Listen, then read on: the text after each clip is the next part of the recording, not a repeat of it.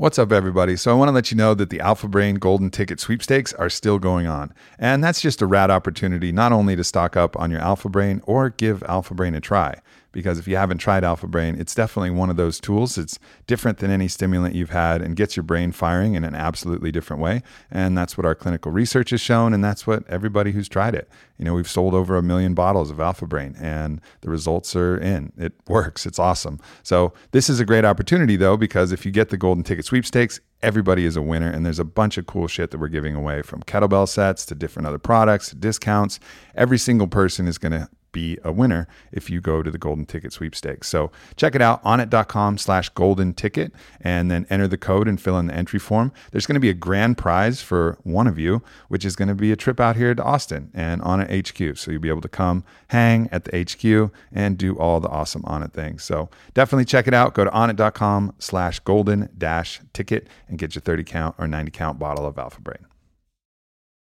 Way back a long time ago in the times of yore where there was dwarves and elves and all kinds of hobbits that were fighting dragons and things, I developed a formula, and that formula was called New Mood.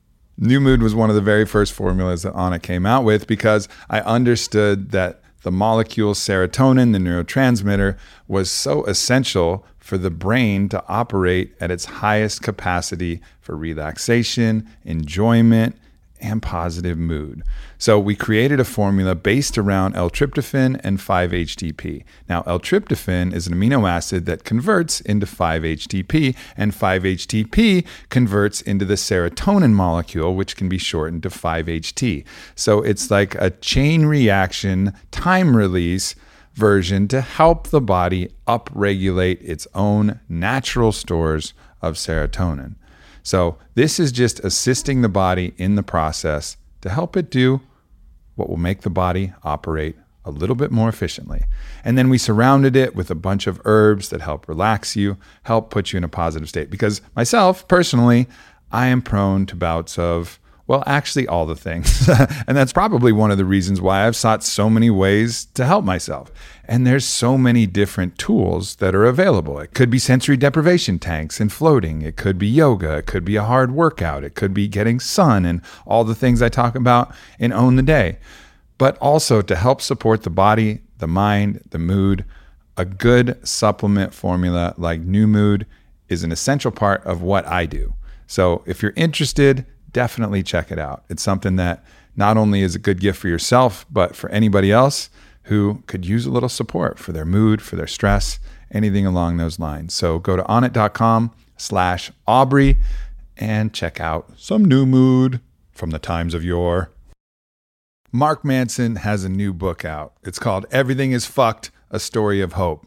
Except when you read it, you realize that the thing that is the most fucked is your own mind after reading this book. It's one of the best explorations of human psychology that I have ever encountered. And that says a lot. I was a philosophy major, I've read all kinds of books on different subjects. Mark knocked it out of the park. We dive right into a lot of the content. So I apologize in advance if I'm making some references from the book that I didn't explain perfectly clearly, but I think most of you guys will be able to follow it. And it's one of my favorite conversations to date and one of my favorite books of all time. Enjoy the podcast. Mark, What's up? good to see you, man. It's good to be back. I mean, it's kind of good to see you. Your book kind of fucked me up, man. Did it? Yeah, a little bit. Well, that that's kind of well, everything's fucked. That's why, So- yeah, it was. It was right. That's that's the whole point. I came in all pessimistic, thinking, thinking like, nah, nah.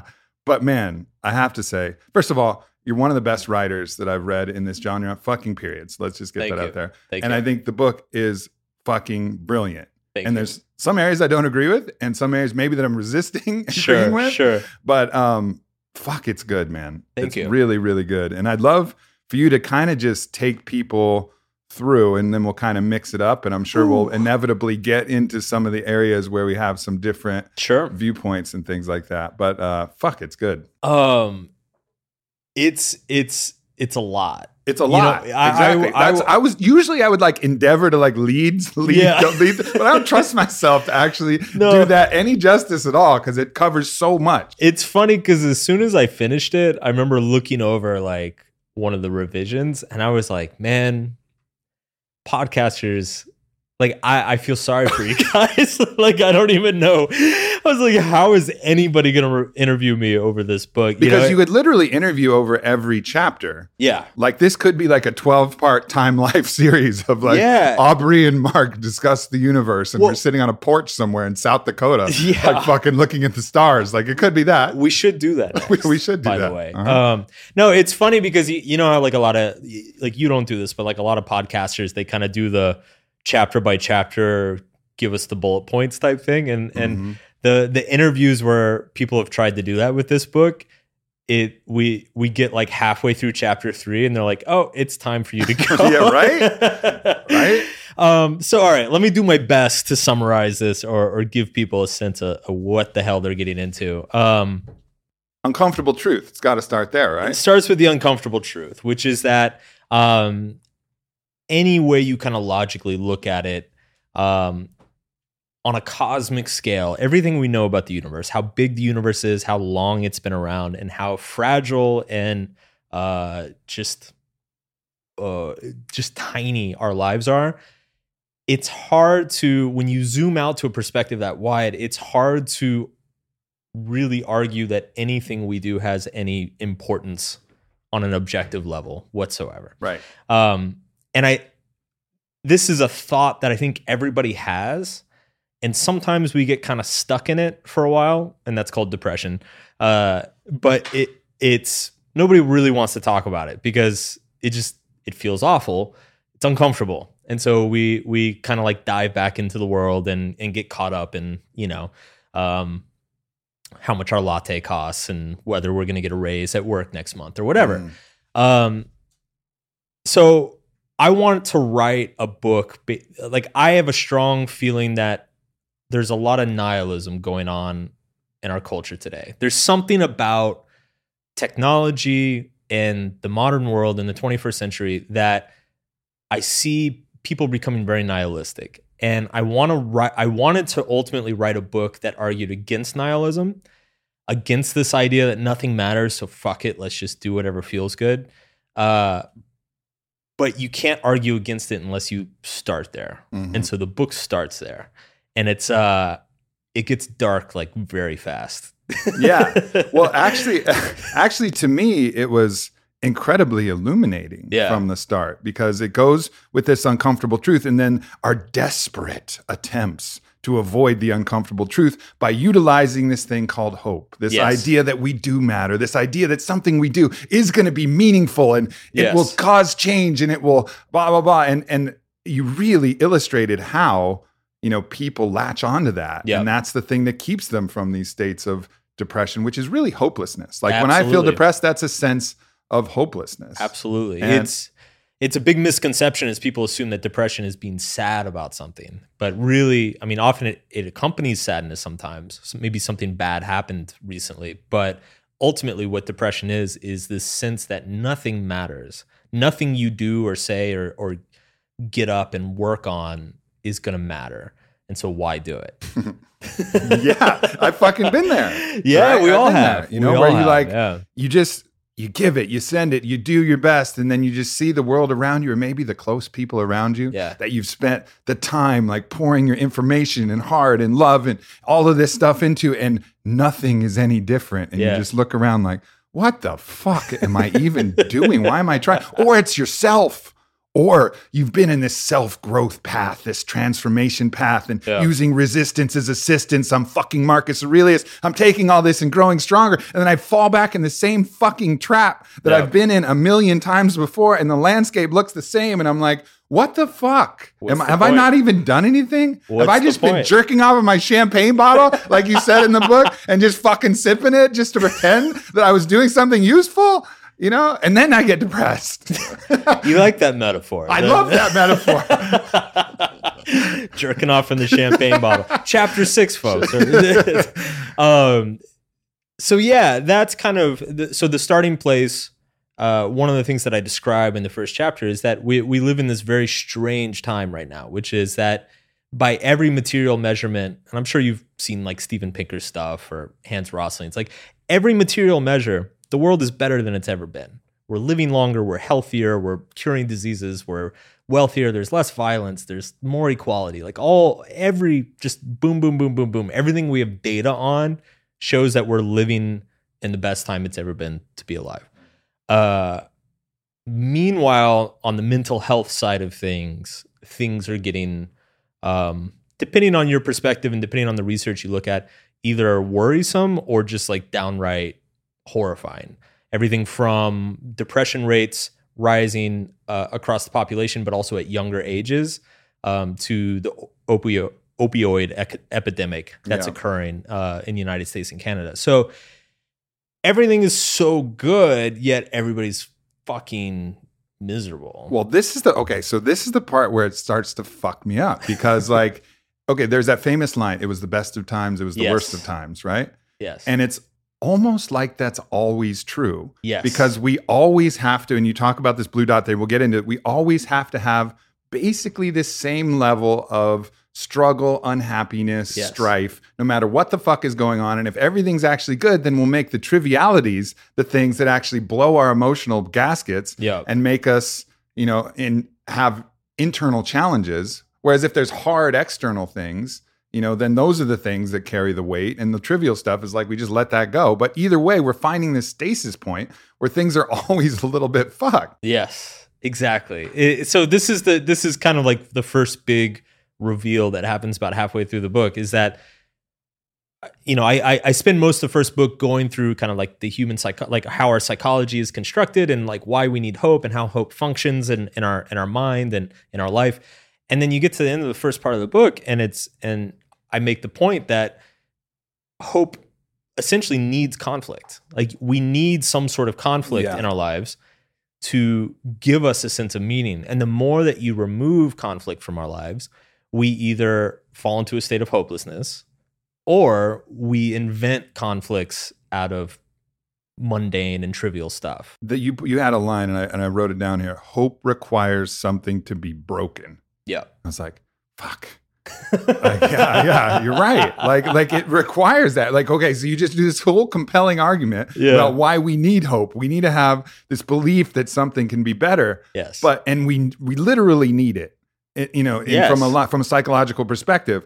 But the necessity of having hope is for something to be broken. So we will always find something broken, exactly. so we can have something to fix. so we feel that our life No, is no, meaningful no, and, no, you, no. has purpose. No, I don't like it. It doesn't I don't like it. It Mark. doesn't feel good. No, it, it- doesn't. it doesn't feel good at all. I was talking to uh it was funny. I showed a draft to a friend and uh and he came back and he was like, "Dude, you were like the Quentin Tarantino of self-help. Like everything I care about, you just like is there's just blood splattered all over the wall by the end of the book." yeah, it's really, it's really fucking interesting. And I think, you know, the only thing. All right, so the thing that I can hang on to, and the thing Yeah. that actually you illustrate is what you're talking about is the aggregate. Yes. And within the aggregate are outliers. Yes. Like you talk about the monk who self-immolated himself, Quang Duc. I don't know how to pronounce his name. yeah, but did. Quang Duc, who immolated himself, literally had gasoline poured on him, lit the match, Yes. allowed himself to burn in deep stillness and meditation. You have a beautiful piece on meditation Yes. too. I love that in there. And that changed. That was a photo and an image that changed the world. And then you have Pilecki, who actually uh, signed up for Auschwitz just to spy on Auschwitz, like, Yeah. and the fucking, and then got tortured and all these other stuff. And like these outliers who are not the aggregate, Sure. right? So like, and and there's other spiritual like kind of leaders. Like you talk to people who've met Baba Ram Dass, and Mm-hmm. Yeah. talk, and I met Don Miguel Ruiz, and I watched him look at the sunset each time at a ten. When usually you kind of from hedonic tolerance, you'll fall to about a seven Yeah. on what you think this sunset is. But every fucking time, every day, every hug, everything was at a 10. And same as you would hear from Ram Dass and some of the other people, you see that there's outliers. Sure. And I guess maybe I just need the hope that there are outliers and the hope that we could all be outliers. But I have seen some evidence that, okay, in the aggregate, yeah, you're probably right. But Yeah. we could be an outlier. Well, so like like you said earlier, hope is we need the hope for something. Like it's kind of hope is kind of like the fuel for our psychological engine. Without it, nothing else runs. Um, so the kind of the conclusion I come to is that we just need to become extremely, extremely careful what we hope for, Mhm. because m- most things that we hope for will eventually destroy us or destroy somebody else. Um, and so we have to be like exquisitely careful. And I think some of those outliers that that you, you know, just gave an example, or some of the some of the people that I use ex- as an example in the book, I think the reason they're outliers is because they found something uh, very very simple. They, they they found a very simple form of hope that uh, you know managed to kind of like walk that tightrope and Yeah. not not destroy everything around them.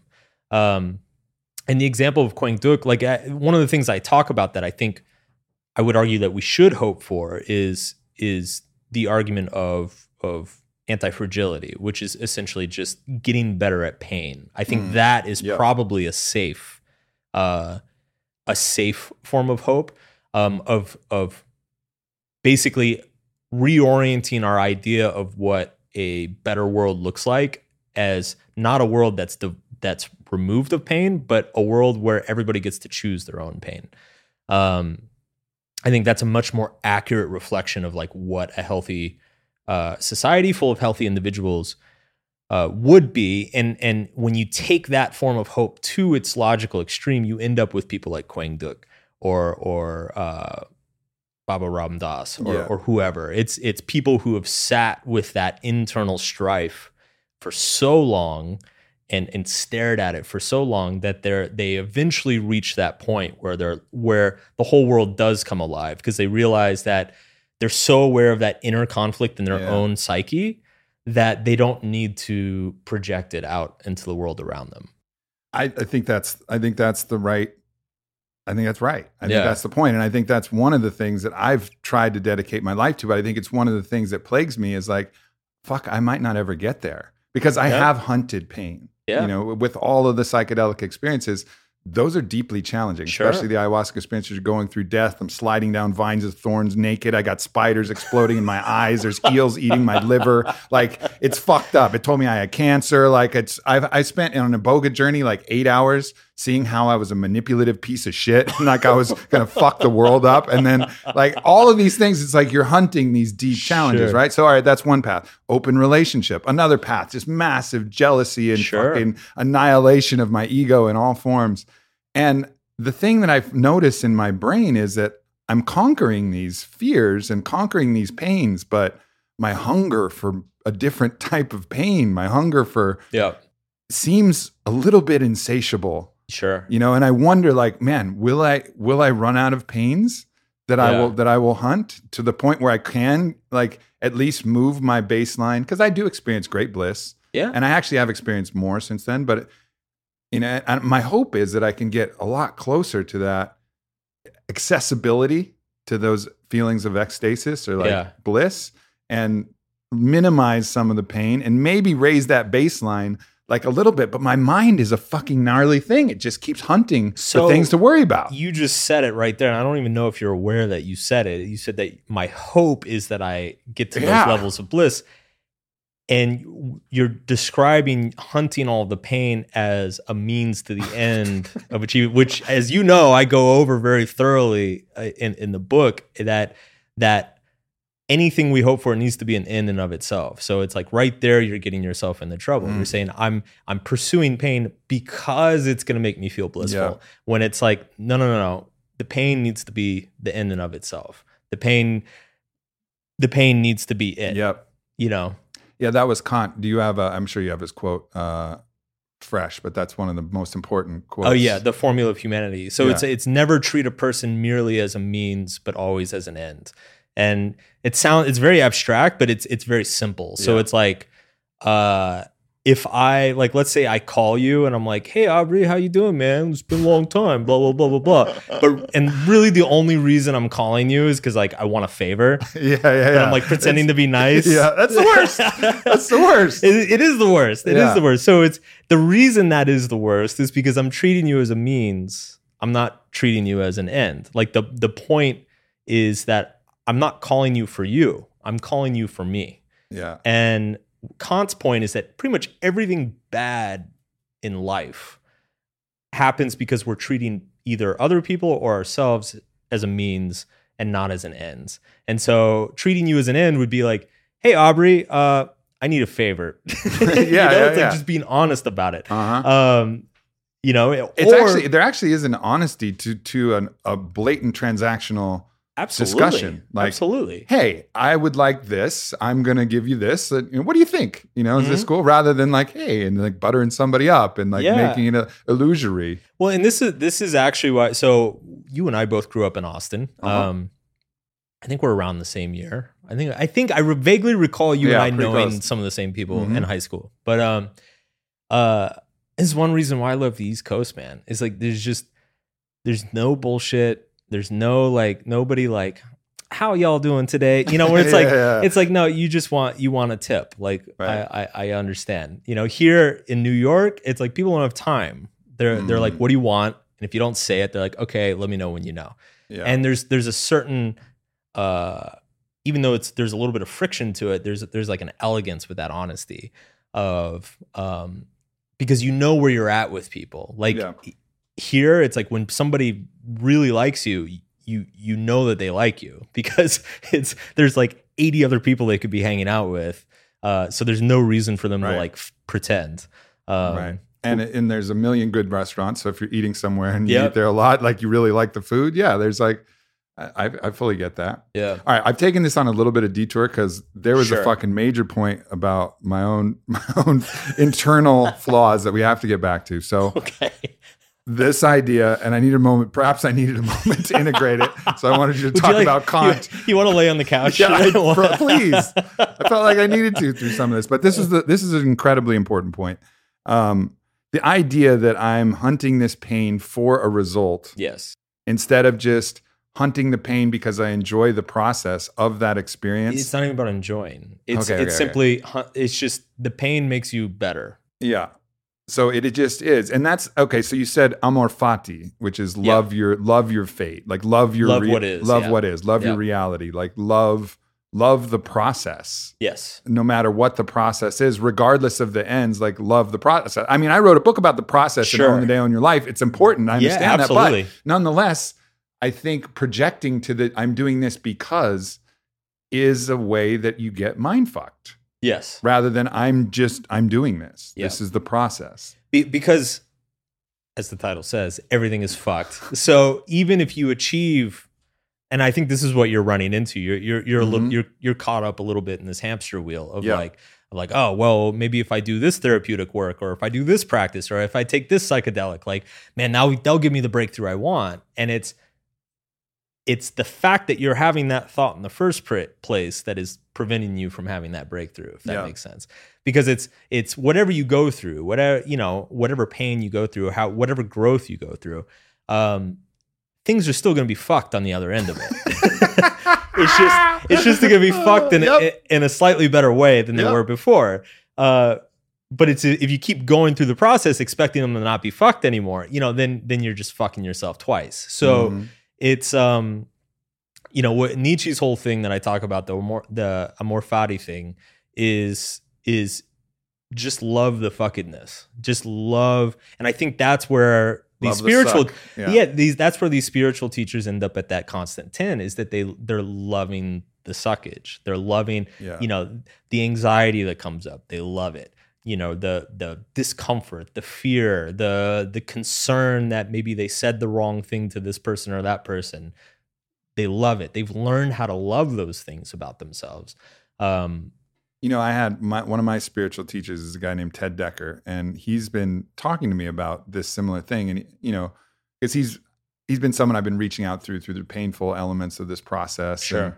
And, um, you know, his wisdom's incredible, but he he keeps saying like, "Bless the pain," Yeah. like bless the pain. yep And I and I kept saying that. I kept finishing the sentence with bless the pain because it's gonna blah Yeah, blah blah. yeah, you know, like so. But I wasn't just listening to him. He never said bless the pain because. Yep. He just said no, no, no. Bless the pain. Like bless polarity itself. Bless the ups. Yeah. Bless the downs. Bless the jealousy. Bless the ecstasy. Bless like bless all of it All of it. equally. all of it And I was like, because why? And then I fucking, but that's, but that's it. And that's exactly what you're saying. But from, you know, another philosophical, psychological standpoint. Yeah.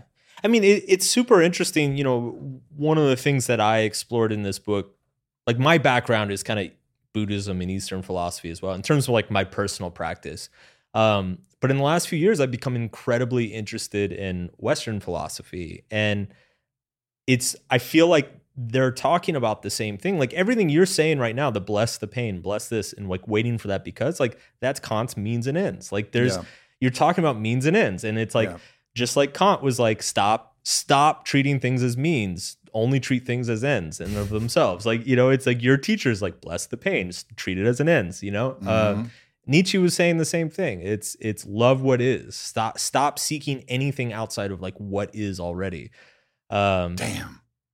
It's awesome. It's awesome. This shit like it and it- that's, and that was actually because it's, because it's true. yeah. right? It's actually the it's actually feels the very best. Now there's not that there isn't resistance because it in part of you what you say like when there's certain parts of your identity Yeah. that are changing, like you have to you mourn them. Oh, absolutely. Like there was like there's things that are and like there's parts of this I'm doing this because of this. yeah Like the part of that is going to have to die yeah and I'm going I'm going to mourn that. It's Yeah. just the way that the feeling brain works. It's like when this thing changes, there may be a mourning process that Yeah. you go through, but I can start by blessing that mourning process and be like, okay, letting all of this go. But it's uh but yeah, I mean it's it's a reorientation of the way that the fucking brain works. I'm I'm glad you bring that up because it it's a subject I feel like is under discussed around, especially in the personal development world. Of you know, everybody wants to change themselves.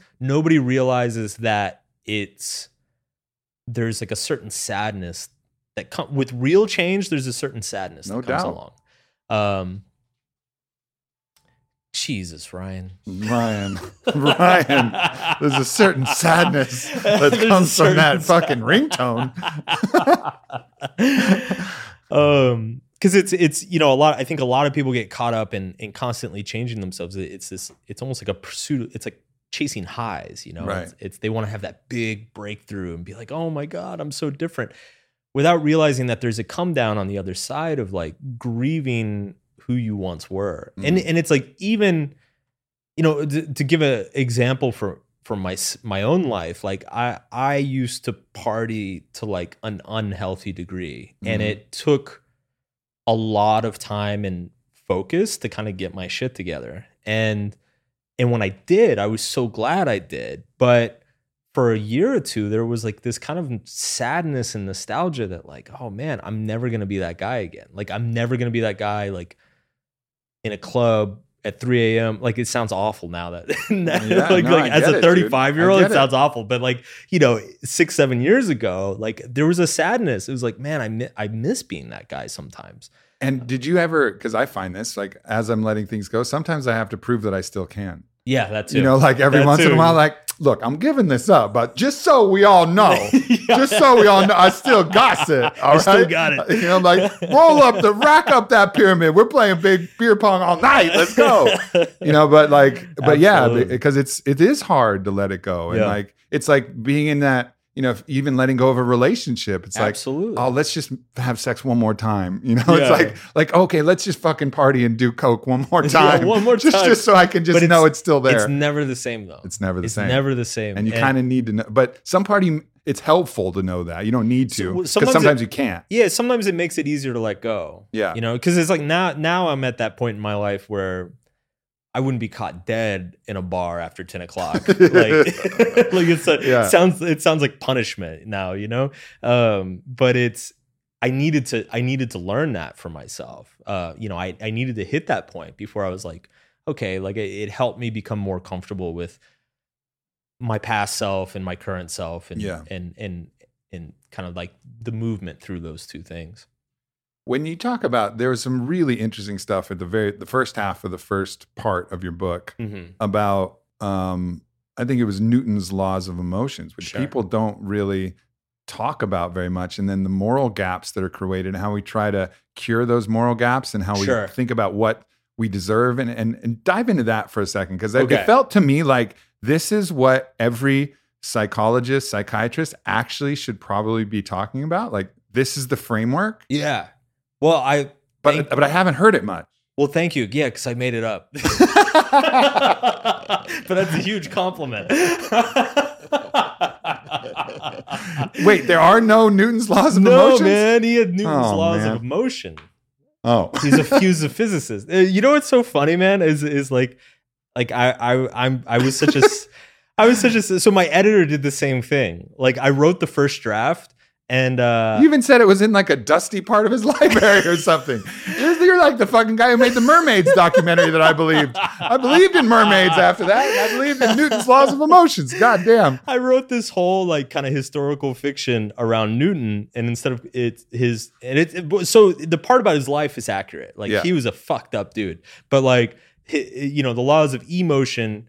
Um, my editor did, did the same thing. Like he he like wrote sent me an email. He's like, man, I can't believe I didn't learn about these in school. you know, and I was like, dude, I, I made them up. Like it's Newton's laws of motion. Oh, emo Newton. I thought he was now you get it, okay. emo Newton. Yeah. Um, so, but yeah, um, I took so m- the laws of emotion are analogous to the laws of motion. So, like Yeah. Newton's first law of motion is uh, an object will stay in motion until another object acts against it. Mhm. And so I just took that and I said like your emotional experience or your identity will persist until a new experience acts against it.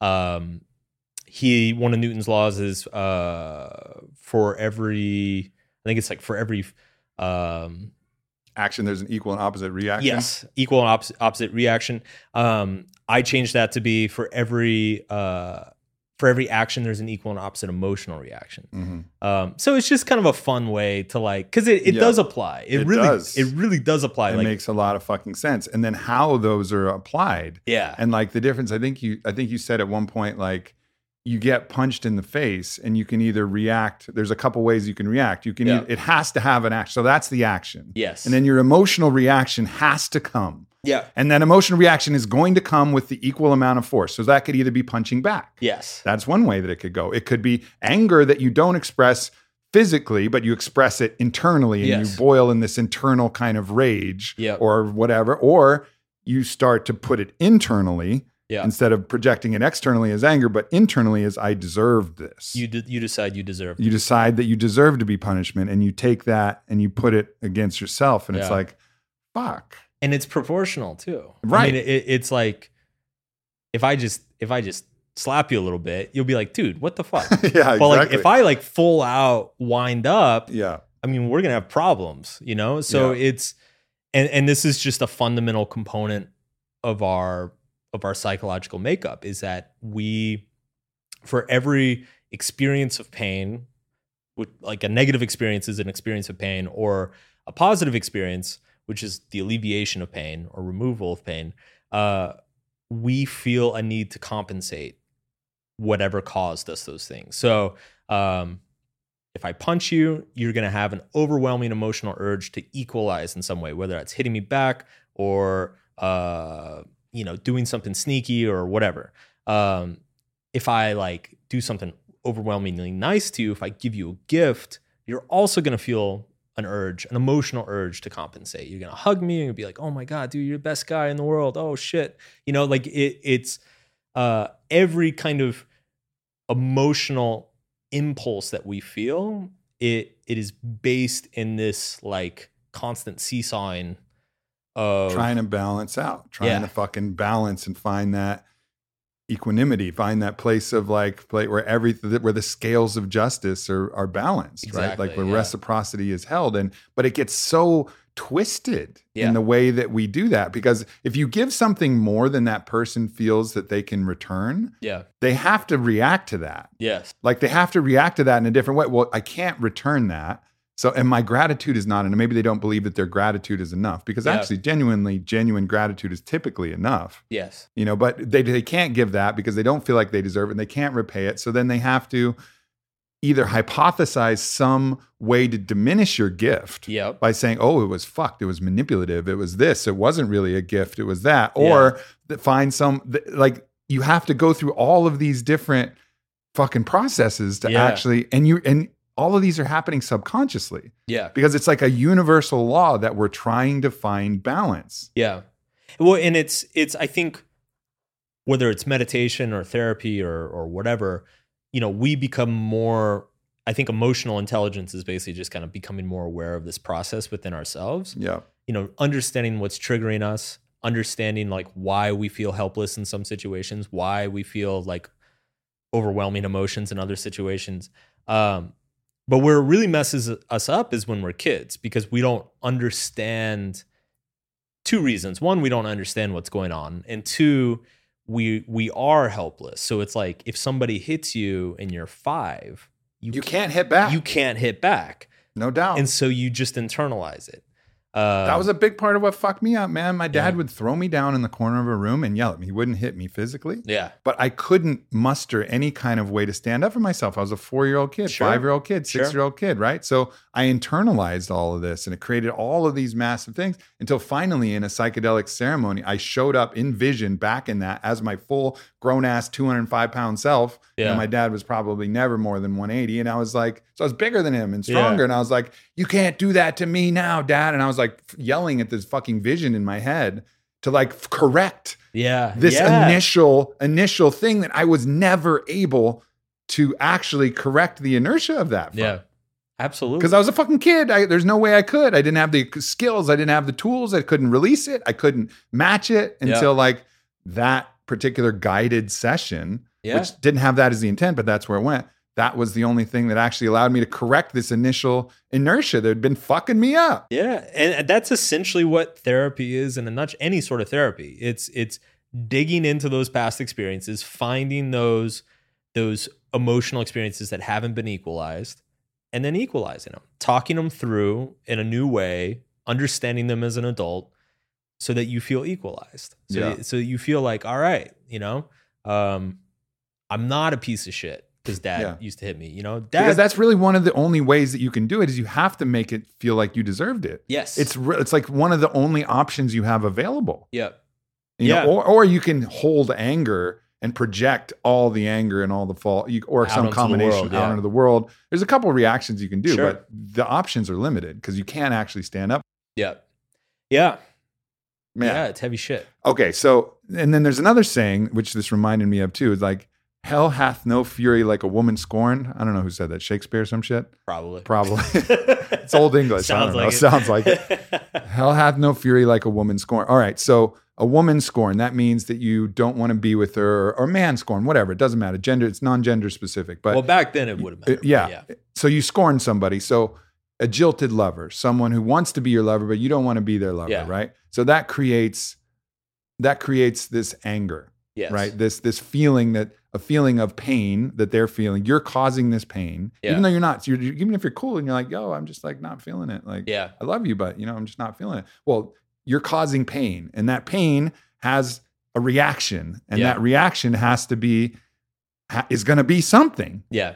and that's going to it's going to come out internally or externally in some way Yeah. and even if it even and the hard part is even if you're being cool and you're like yo like like you know i love you but you know it's not just not really working for me and whatever but like if you're causing the pain there's going to be a reaction and and if that person's not aware and tracking that reaction who the fuck knows how it's going to come out Yeah. Well, and the hardest part too is that the more intimate the relationship, the more sensitive. Yeah. So again, it's like it's one thing like if you walk out, yeah, it's, you seem to you seem to know something about this. Yeah. But it, it's like you know, it's like if you walk out on the canal street or whatever, and some guy like slaps you, you can be yeah, like, fuck that guy Yeah, you could be like, oh, fuck that guy. And then 10 seconds Yeah. later, you'll forget that it happened. Sure. But like, if your girlfriend slaps you, you know, it, then it's like, in front of your friends or like something oh, else like that or, or if your mom slaps you, you know, then it, then it's like it's- shit gets, It shit gets deep. really hurts. Yeah. Really, really hurts. Yeah. And then the so that actually it's like a force magnifier.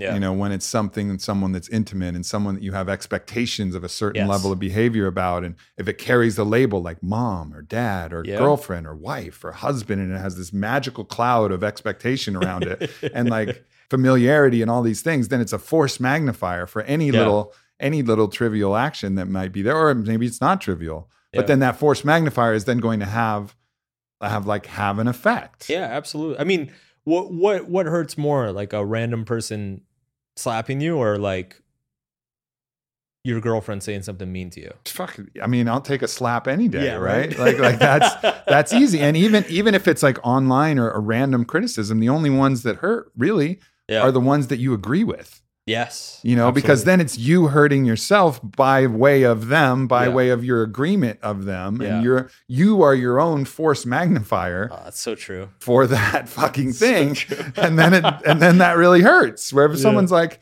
Aubrey, you're gay. I'm like, okay, whatever.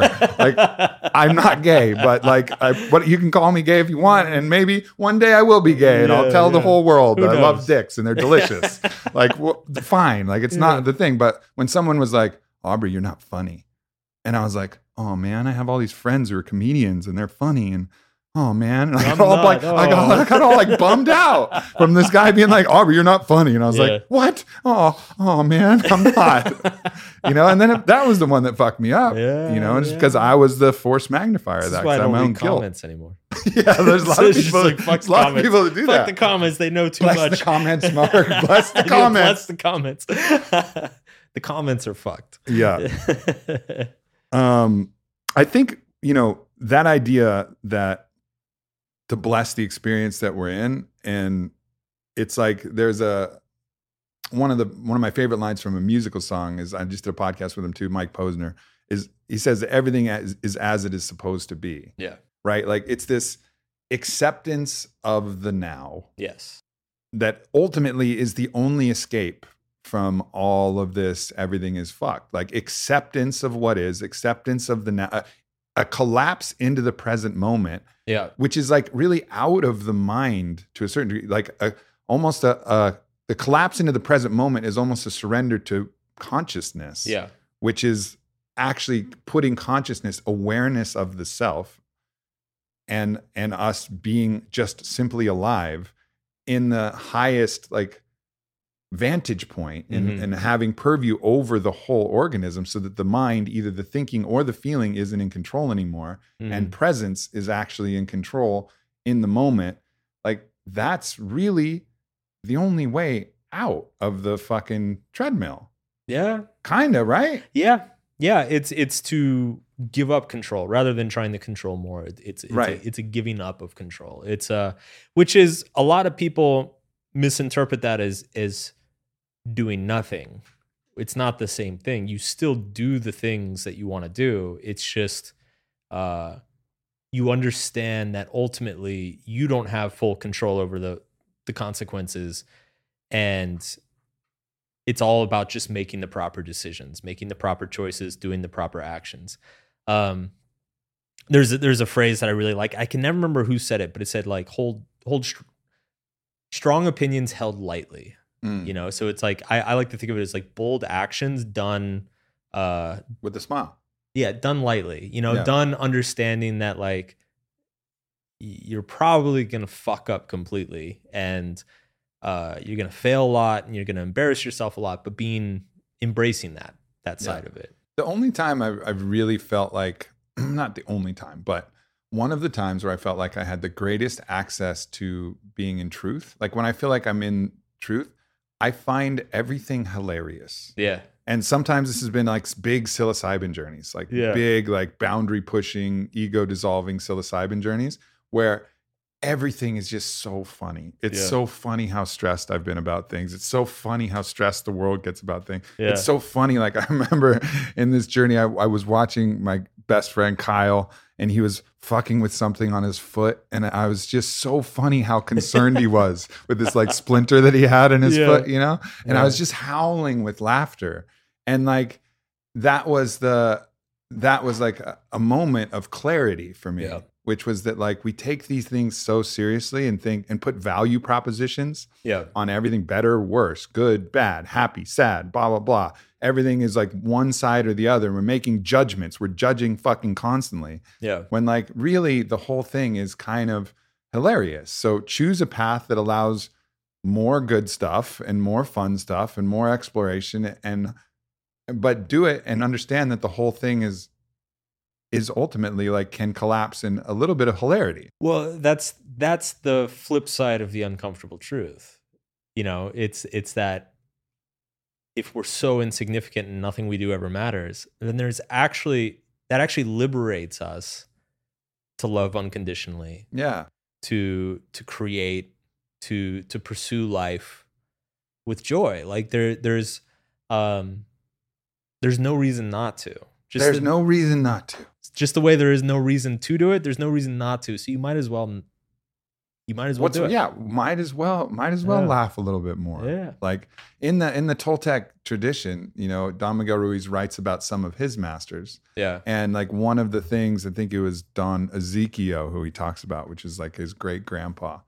And he talked about him just being so mischievous and such a trickster. But Yeah. all he he was just he found everything so funny. Yeah. You know, like people would have these important gatherings and he would do something silly. It was like the um what was it? They they called it in Lakota something like the Heyoka or, or whatever. Uh but anyways, he was like just a trickster because he, he realized that all of this, all of these things we take so serious. Ooh, this is a wedding. Ooh, this is going to be so fucking serious. You Yeah, know, this is a funeral. So fucking serious. You know, and he was just finding the hilarity Yeah. in all of these things, and that was one of like Don Miguel's great teachers is to like see the humor in all of this human drama that we Yeah. create. This constant need to find some way to create tension, to create struggle, to create adversity, to create enemy, to create opponent, to create all this, and just go like, bah!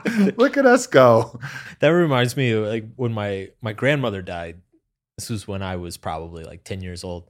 She had a great sense of humor and she said she was like, "You know, I don't want people to like be miserable at my funeral. Um, you know, I want people to remember how fun I was and all the good times we had together." So she put in her will that her funeral, like the music at her funeral had to be this like it was this ridiculous bright, goofy, like children's musical type music. And I just remember going to her funeral and it was such like there was so so much dissonance because everybody was so sad and there's just this ridiculous music playing the entire time. Yeah. and I I was like 10 or 11. I was like, this is so fucking weird. Like Yeah.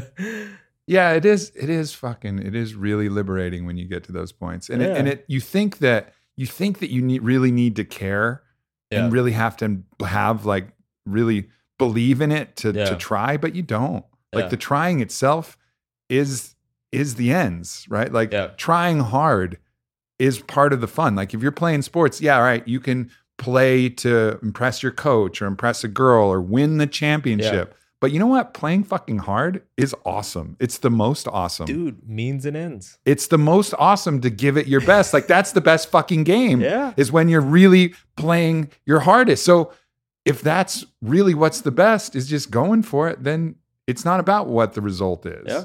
Absolutely. Means it and ends. Means dude. it ends. It it fucking comes back to that. fucking Kant. Kant. He had it. he just he just fucking got it. All right, so we got to talk about AI because you have you have this was the one where I was like, whoa, I did not fucking see this coming. So at the end, you're like, you know, in, in one of these ways of people worrying and having all this fear and, and anxiety about what AI is going to do, you're like, nah, bitch, just surrender to it. Yeah. It's better than us. Yeah, yeah. I, I I find it my and and let's let me preface this of like I'm not an AI scientist. I don't think about these issues 24/7 like a lot of people do. But you know, I I've I've read the same books and listened to the same podcasts probably most people have. And uh I speaking of something that I just laugh at, you know, other people are like, "Well, we're going to human race is going to be annihilated cuz AI is going to produce more efficient toothpicks from our bones." You know, like I just find the whole thing hilarious. Yeah. Uh, I find it absolutely ridiculous. These eventually we're going to develop machines that are that outstrip us in terms of intelligence by such a degree uh, that to think that we a uh, have any control and b would even know what the fuck to do with it if we had it. I I just find absurd. Like it, it's like it's like thinking your dog. It's like training your dog to beat you at chess. Like it's just yeah. Your dog has no conception of you know your dog's understanding of morality ends at good boy you know like Mhm. it, it's and and our understanding of morality is is going to be similarly limited in the face of like what AI can comprehend and and process. Yeah, I mean, I think there's a couple issues. One is like, what form will we create these at? Will we create these fucking I, Robot Terminator kind of machines that are Yeah, equipped yeah. with it, and then that have a directive that we don't have control? Like, I think people are going to be mad hesitant for that. But as far as like thinking, Yeah. like, there's no doubt Oh yeah. that thinking is kind of like thinking is kind of done. Now, what's interesting then, all right, and chess is ultimately algorithmic with a clear objective. Art, on the other hand, like Yeah. poetry, art, will AI, you know, but they might because they might be They're able to analyze. They art. might be able to analyze the art that is loved and then produce that so in such a way that it- yeah. it's irresistible. there is a AI produced art. There's AI produced written symphon- symphonies now. Um, some of it's okay. It's still not great. There's AI fan fiction. Um, I think there's a um, one of my end notes I referenced like a Harry Potter book that was written Mhm. by an AI, and apparently it's not awful. Like it's it's not good, but it's it's also it's readable. You know, you can actually read it. There's a story and there's like dialogue and stuff that makes sense. Um, you know, I, I just feel like I feel like when when people start worrying about this stuff, I think we're projecting the worst aspects of our own nature onto AI. Yeah. Like we're the ones who committed genocide. Yeah. we're the ones who like rape and pillage large populations of people in mass. Like it, it's uh, we're the ones who kill each other over frivolous and silly things. So you know the idea that AI is going to do that just because we're not like we don't they don't need us to drive cars anymore. I, I just find to be absolutely. I find that absolutely insane too. It's the Yeah. same argument for aliens. Like, Yeah. I'm not convinced that there are actual physical aliens or not, but if there are and they can beam here in the fucking speed of light from some distant galaxy that we can't even fucking find, their brain is probably way more evolved and they're probably tapped into AI anyway. So, what makes us think that they want to fuck us up? Yeah, like, what they, is what is this care. Independence Day fantasy that like Yeah. they want to they want to hurt us? Like, Yeah. most likely they're cooler than us. Like, most likely their morality has fucking evolved to a point yeah. where they're in equanimity or something. I mean, I don't know. I mean, I guess if you watch Fire in the Sky and they're like pulling fucking scrotum and fucking fingernails off, you know, that's pretty ruthless. But who knows if that shit Again, existed? I think it's pro- we're projecting on the We're worst project because that's the shit that we did. Go to the dungeons of the Inquisition, see the fucked up shit that we did to witches, people who didn't Yeah. believe in that particular v-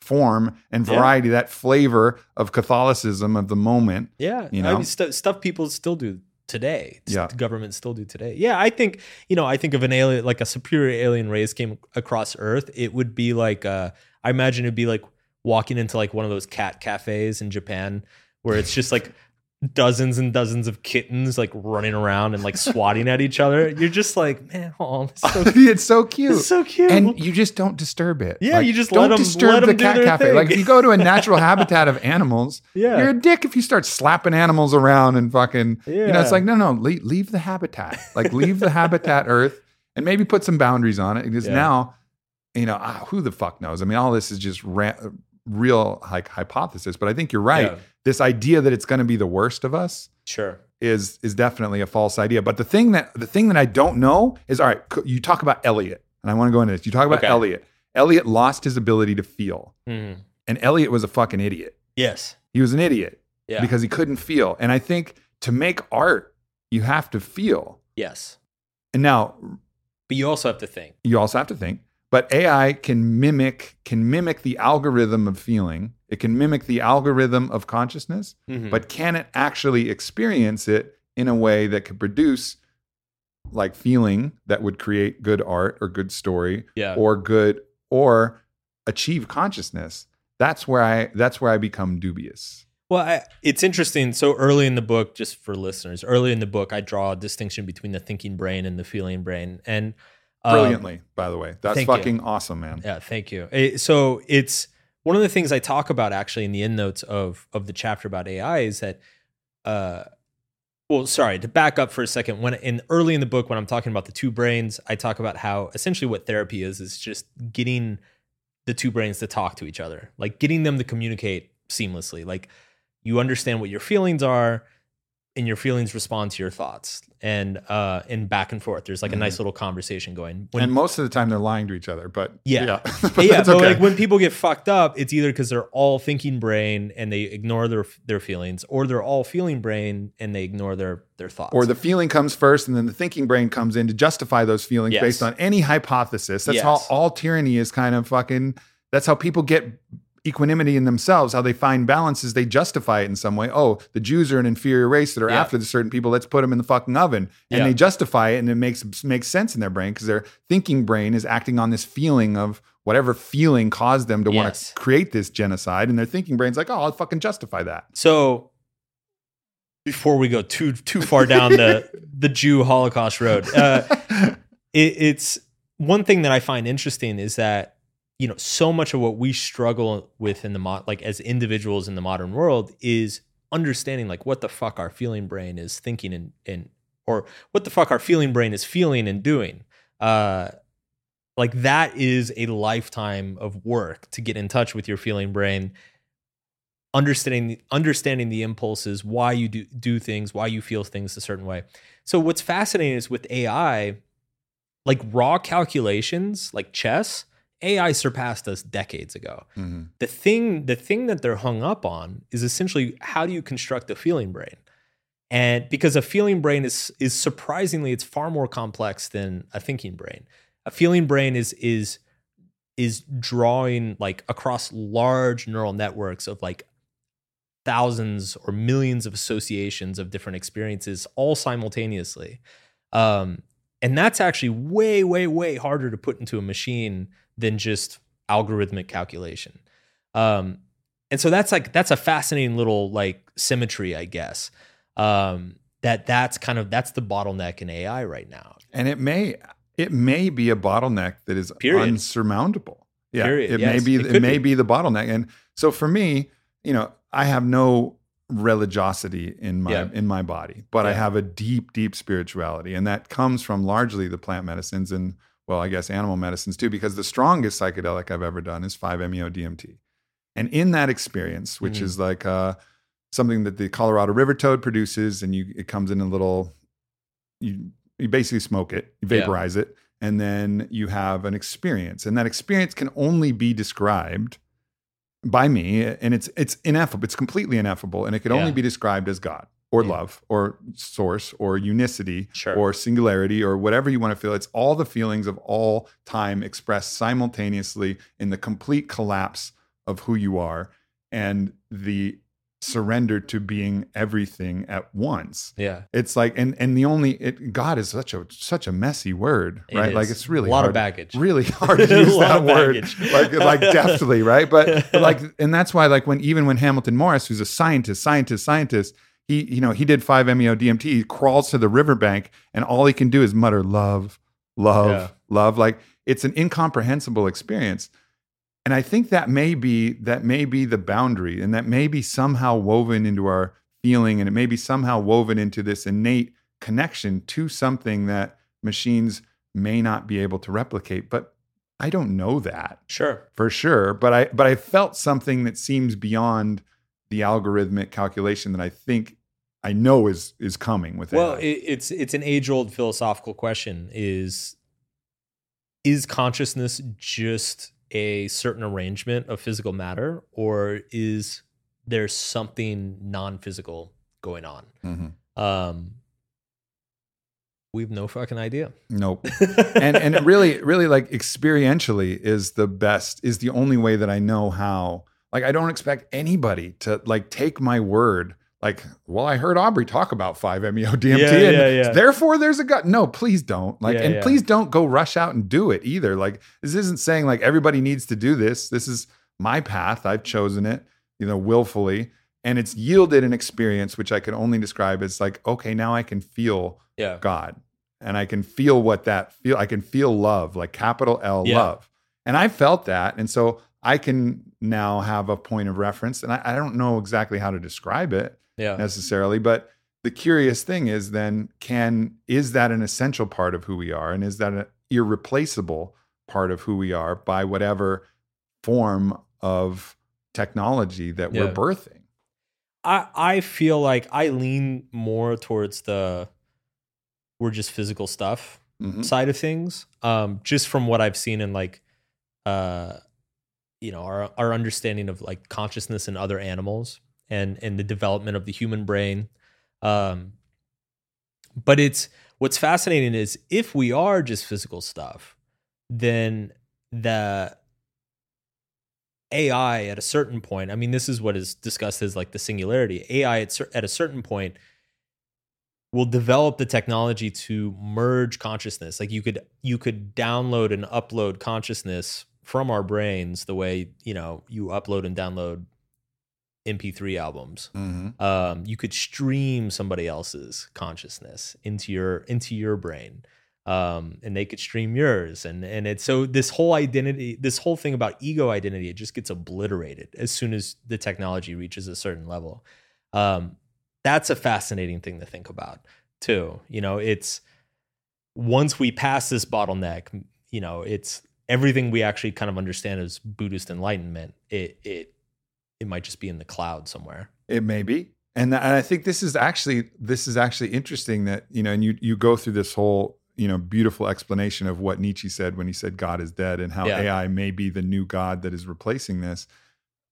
But there also and maybe or it may actually by its inability to replicate yeah and it's and the the failure to surpass this bottleneck, we might actually and the legalization and proliferation of these psychedelic technologies, which Yeah. are interacting with the brain and unlocking. I mean, DMT locks into receptors in the brain, and actually, it's like a lock and key. It's Sure. like fits in Sure. to these things that are there, ready, waiting for a variety of different molecules. But DMT is one of the things that can fit into it and create this experience, right? So there is, you know, some materialist reductionist thing that's Yeah. actually happening, but the experience itself is radically ineffable. And is Yeah. that so we may actually start to find out answers about like God and what and consciousness and these Yeah. things through the process of creating AI and through the technologies that are coming online and our understanding of it. absolutely Whoa. it's exciting time to be alive It is. and when we figure it out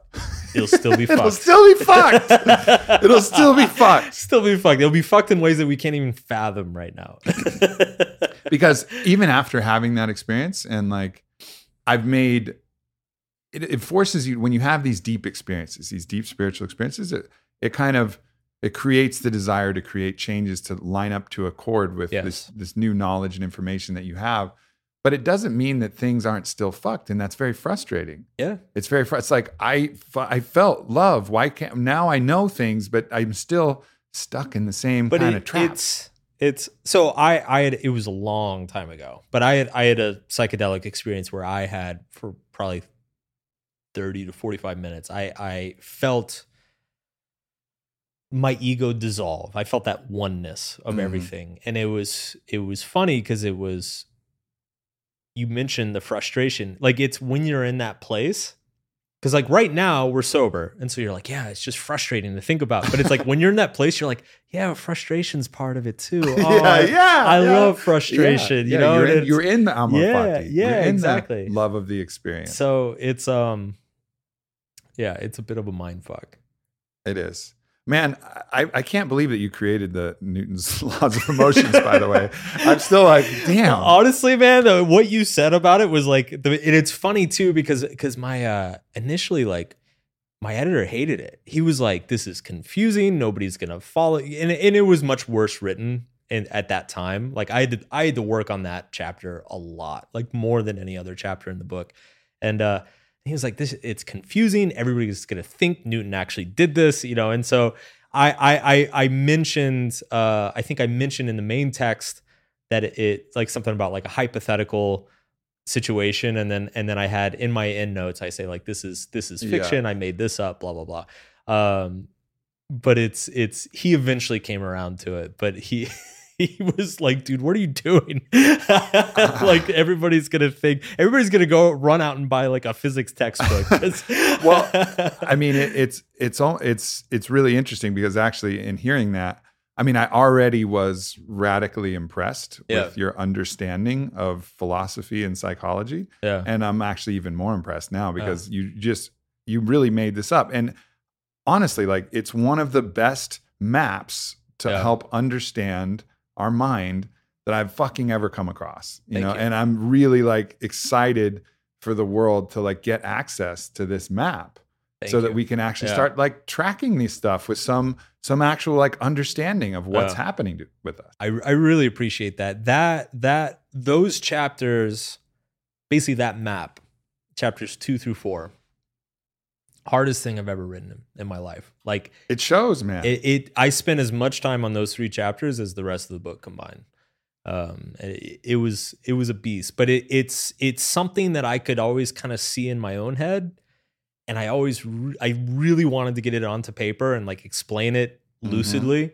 Uh, for years, actually, even going back to subtle art, like I had some of these ideas already. Um, but it's holy shit, my next book will have to be easier. well, yeah. I mean, I, I can't. I mean, it's really, really.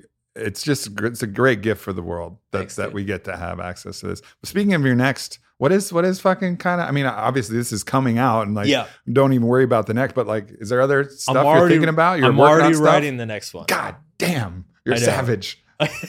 You're a savage. I think like you need like years vacation after a well, book I- like but this. the next one's not my own, so I, I'm writing Will Smith's book nice, right now, which Nice. is um, Except it's not actually Will Smith's book. It's actually your book that you're pretending is Will Yeah, Smith's book. yeah, it's- It's Will Smith's book on this. And Yeah. you're at the foot, the fucking end notes. to Make, actually, Will Smith had nothing to do with this. I made this up from his perspective.